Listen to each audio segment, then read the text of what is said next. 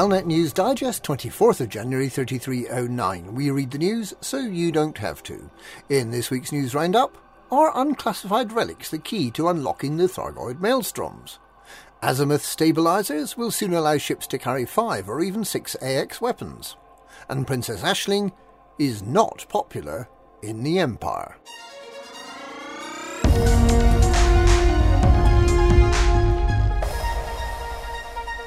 Neutralising the maelstroms is key to ending the Thargoid invasion, and unclassified relics may be the key to breaching the maelstrom's defences.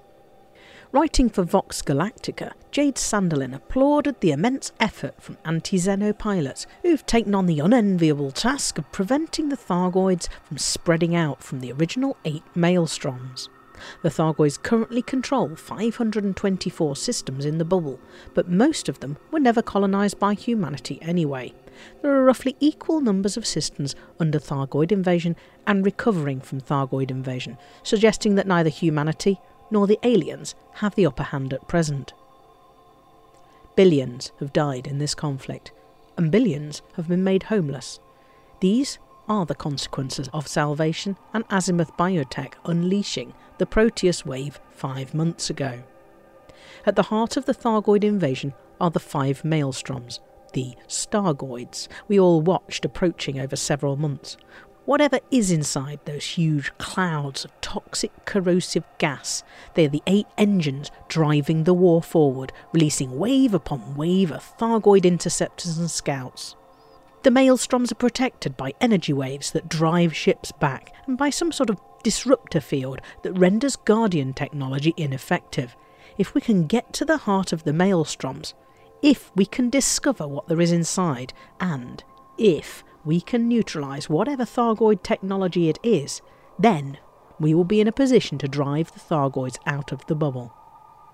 Sanderlin sees the research that engineers Ishmael Palin and Ram Tah have been conducting over these five months on the unclassified relics, the product of plugging the Guardian relics into Thargoid structures, as the key to penetrating the Maelstrom defences. Unclassified relics appeared when the Thargoid hive mind was reprogrammed by the Proteus wave to assimilate Guardian technology. If that reprogramming gave the Thargoids the capability to invade, then by understanding that technology, we may be able to neutralise that advantage.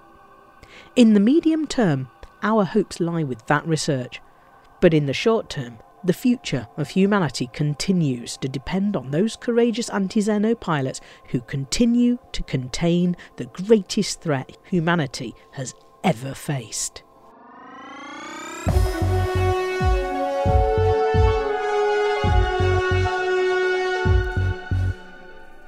The Class 3 Experimental Weapons Stabilizer will be available for everyone on Thursday the 26th of January, and the Size 5 version will be released a week later, following the successful completion of Azimuth Biotech's appeal for commodities to manufacture the modules. These modules will allow one or two additional experimental anti-Xeno weapons to be equipped to loadouts, allowing for more varied and efficient builds to combat the Thargoid invasion. Azimuth stabilizers, which will be available from all rescue ships, address the long-standing limit of four anti-Xeno weapons in a ship build, and will further enhance the capabilities of Alliance ships as interceptor killers, and larger ships such as the Anaconda as scout killers. It'll also allow the development of general-purpose AX builds for those who like to fight alone. Even critics of Azimuth have recognised the value that these new stabilizer modules will offer. The appeal for commodities completed on Sunday evening.